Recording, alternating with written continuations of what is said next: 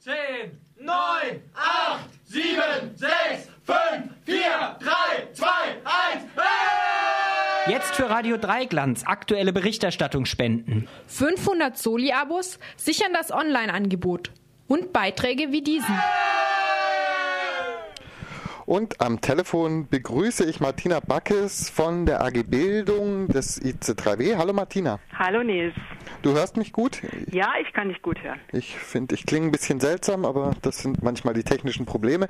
Du hältst heute Abend einen Vortrag unter dem Titel Einzigartig anders Multikultur in der Spendenwerbung.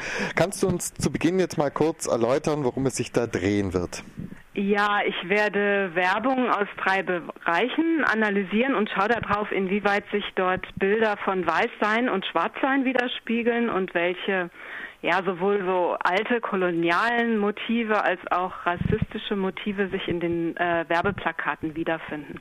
Also das wird äh, zum einen kommerzielle Werbung sein, viel Produktwerbung, sind natürlich viel Genussmittel dabei, sowie ja, Tee, Kaffee, Zigaretten und so, also schon Produkte, die auch ehemals ja aus den Kolonien kamen und deswegen ganz gerne so mit äh, schwarzen Figuren dieser Genuss halt in den Werbeplakaten dargestellt wird. Dann geht es so ein bisschen um Unternehmenswerbung und dann aber insbesondere auch um Spendenwerbung und um die Werbung von Fairtrade-Produkten. Okay, du äh, hast schon gesagt, du beschäftigst dich auch mit klassischer kommerzieller Werbung und ich habe im Vorfeld mal einen Aufsatz von dir gelesen.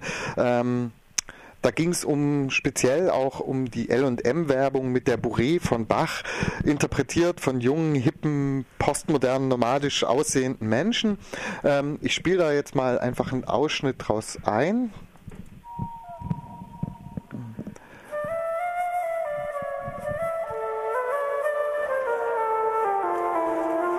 Das lief so im Kino, ähm, da erinnern sich vielleicht auch viele dran, ähm, der Asiate spielt dann mit den Essstäbchen auf der Schüssel und so weiter. Ähm, und es endet dann mit L und M, get connected to the flavor of the world. Ähm, hören Sie uns noch kurz durch, dauert nur eine Minute.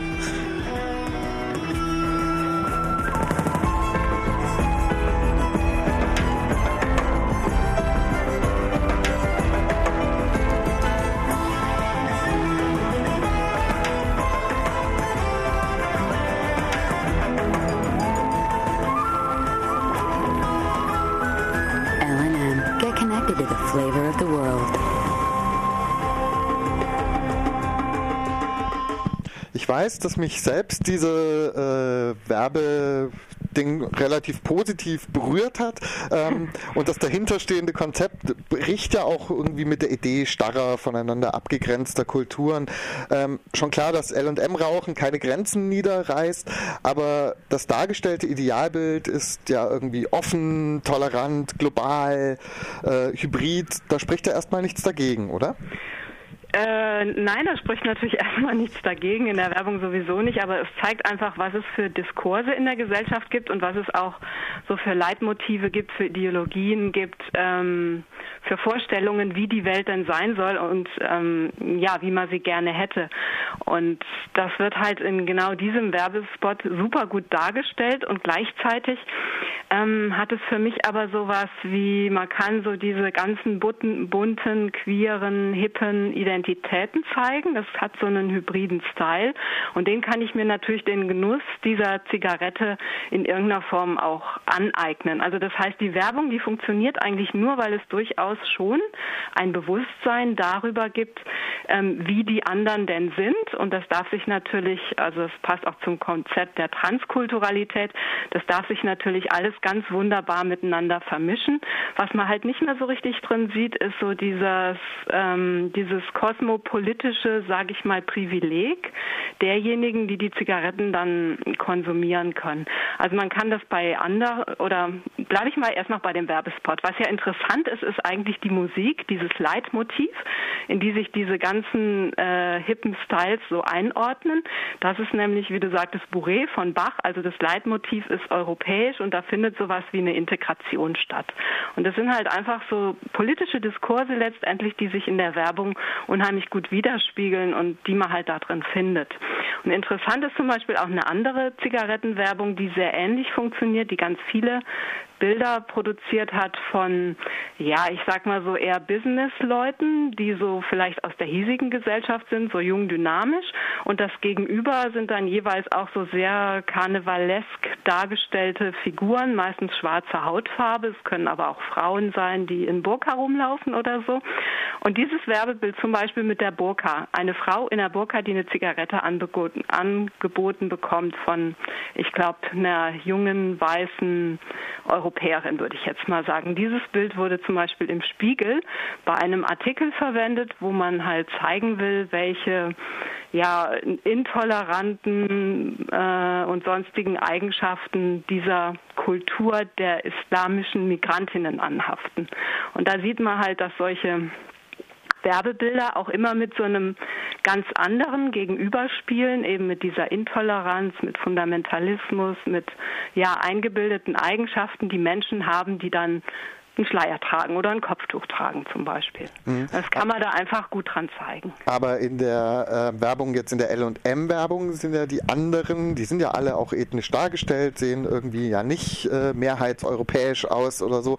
Ja, tatsächlich so unter so einem globalen, transnationalen Gemeinsamen dargestellt. Aber du würdest sagen, das ist eben europäisch äh, vorgegeben, schon allein über die Musik. Naja, halt so dieses Ding der Integration, finde ich, ist dadurch so ein bisschen vorgegeben. Und was man halt nicht mehr sieht, ist ähm, diejenigen, die die Zigaretten verkaufen und die natürlich auch ein globales Monopol auf eine gewisse Weise haben. Ein internationales Unternehmen, was halt Tabakanbau in der ganzen Welt mit den entsprechenden sozialen und ökologischen Auswirkungen dann auch ähm, betreibt oder aus dem Tabakanbau halt seine Produkte rausholt. Das sind natürlich, klar, das will die Werbung ja nicht zeigen, das muss da auch nicht rein, aber das sind trotzdem alles Dinge, die eben auch dahinter stehen. Und dieser kosmopolitische Habitus, den können sich halt die Konsumentinnen über so eine Werbung natürlich ein Stück weit aneignen, mit der Idee des Genusses einer Zigarette. Und darin wird eben gar nicht mehr transportiert, was es eigentlich für zum Beispiel Migrantinnen aus anderen Ländern heißt, wenn sie sich denn in so eine Globalkultur integrieren wollen. Also welche, welche Krisen erleben sie da, welche Formen von Ausschluss ähm, werden da produziert. Das ist einfach alles gar nicht mehr Thema, sondern es ist halt einfach nur noch diese schöne, hippe Welt. Du hast es ja schon gesagt, äh, nicht weiter überraschend auch in so einer kommerziellen Werbung. Da geht es eben darum, dass die Leute im Endeffekt die Zigarette kaufen. Genau. Ähm, jetzt hast du dich aber auch äh, mit anderen Formen von Werbung auseinandergesetzt, zum Beispiel mit äh, der Spendenwerbung. Da habe ich so dieses klassische Bild vor Augen, äh, ein schwarzes Kind mit großen Augen, ähm, finde ich einen ganz naheliegenden Gedanken. Ja, man weckt Mitleid und kassiert dann die Spenden oder transportiert dann so ein Bild dann noch mehr. Das transportiert wesentlich mehr. Also es gibt total unterschiedliche Spendenwerbung und ich finde sie erstmal, um zu sagen, warum sie interessant ist. Ich finde sie interessant, weil diese großen Billboards, diese riesigen großen Plakatwände, die tauchen jetzt in Freiburg vielleicht nicht ganz so viel, aber in Berlin ausgerechnet ja auch immer zur Adventszeit auf, und das sind tatsächlich die Werbebilder, wo man überhaupt sowas wie Menschen mit dunkler Hautfarbe, People of Colour sieht. Insofern äh, haben die Darstellungen in dieser Spendenwerbung natürlich eine gewisse Monopolstellung darüber, wer denn diese Menschen mit dunkler Hautfarbe sind, und haben auch eine gewisse Machtposition. Was jetzt in solchen Spendewerbebildern meistens dargestellt wird, sind ähm, Menschen, die nur einen sehr, ähm, sehr äh, kleinen Aktionsradius haben. Also sie werden schon auch als Akteure dargestellt, dann aber meistens in der Landwirtschaft, beim Ernten, definitiv von Hand und nicht mit Maschinen, Äh, beim Wasserholen, beim Kochen, ähm, also so diese vorindustriellen Tätigkeiten, sage ich mal. Sie werden fast immer dargestellt äh, in einem ländlichen Milieu. Also es hat, äh, es gibt Leute, die haben das mal untersucht und haben bei zweihundert Werbeplakaten rausgefunden, da war ein einziges dabei, wo auch mal so ein urbanes, städtisches Milieu gezeigt wurde, was natürlich Quatsch ist. Also die leben natürlich auch woanders. Menschen, die jetzt Hilfsempfängerinnen dieser äh, Hilfsorganisationen sind, die diese Spendenwerbung machen.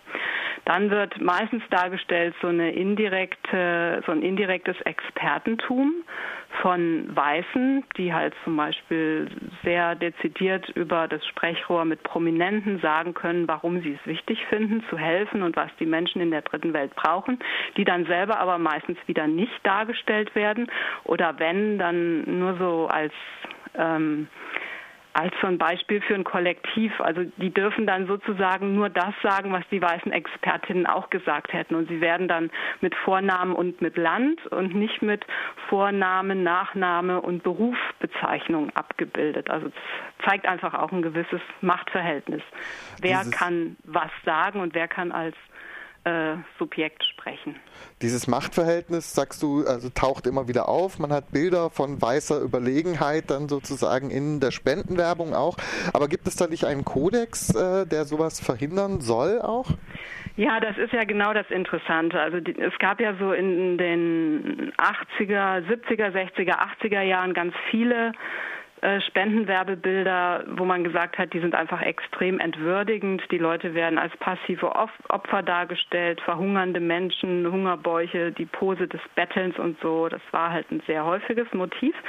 Es hat daraufhin eine lange Diskussion gegeben und es gibt von FENRO, das ist ähm, der Verein Entwicklungspolitischer Deutscher Nichtregierungsorganisationen, eben diesen Kodex. Und ähm, der besagt, dass halt Menschen auf allen Kontinenten Subjekte ihres Handelns sind, dass sie nicht Objekte von Hilfe sind und äh, dass das auch entsprechend in Wort, Ton und Bild dargestellt werden sollte. Also sowas wie Offenheit, Toleranz, konstruktive Veränderung, Partnerschaftlichkeit, frauengerechte Darstellung, Menschenwürde, das wird alles in diesem Kodex gefordert und ist meiner Meinung nach eben in den Bildern nicht wirklich drin. Und ähm, es wird jetzt auch nicht besser dadurch, dass die Kinder jetzt lächeln und nicht mehr mit Hungerbäuchen dargestellt werden.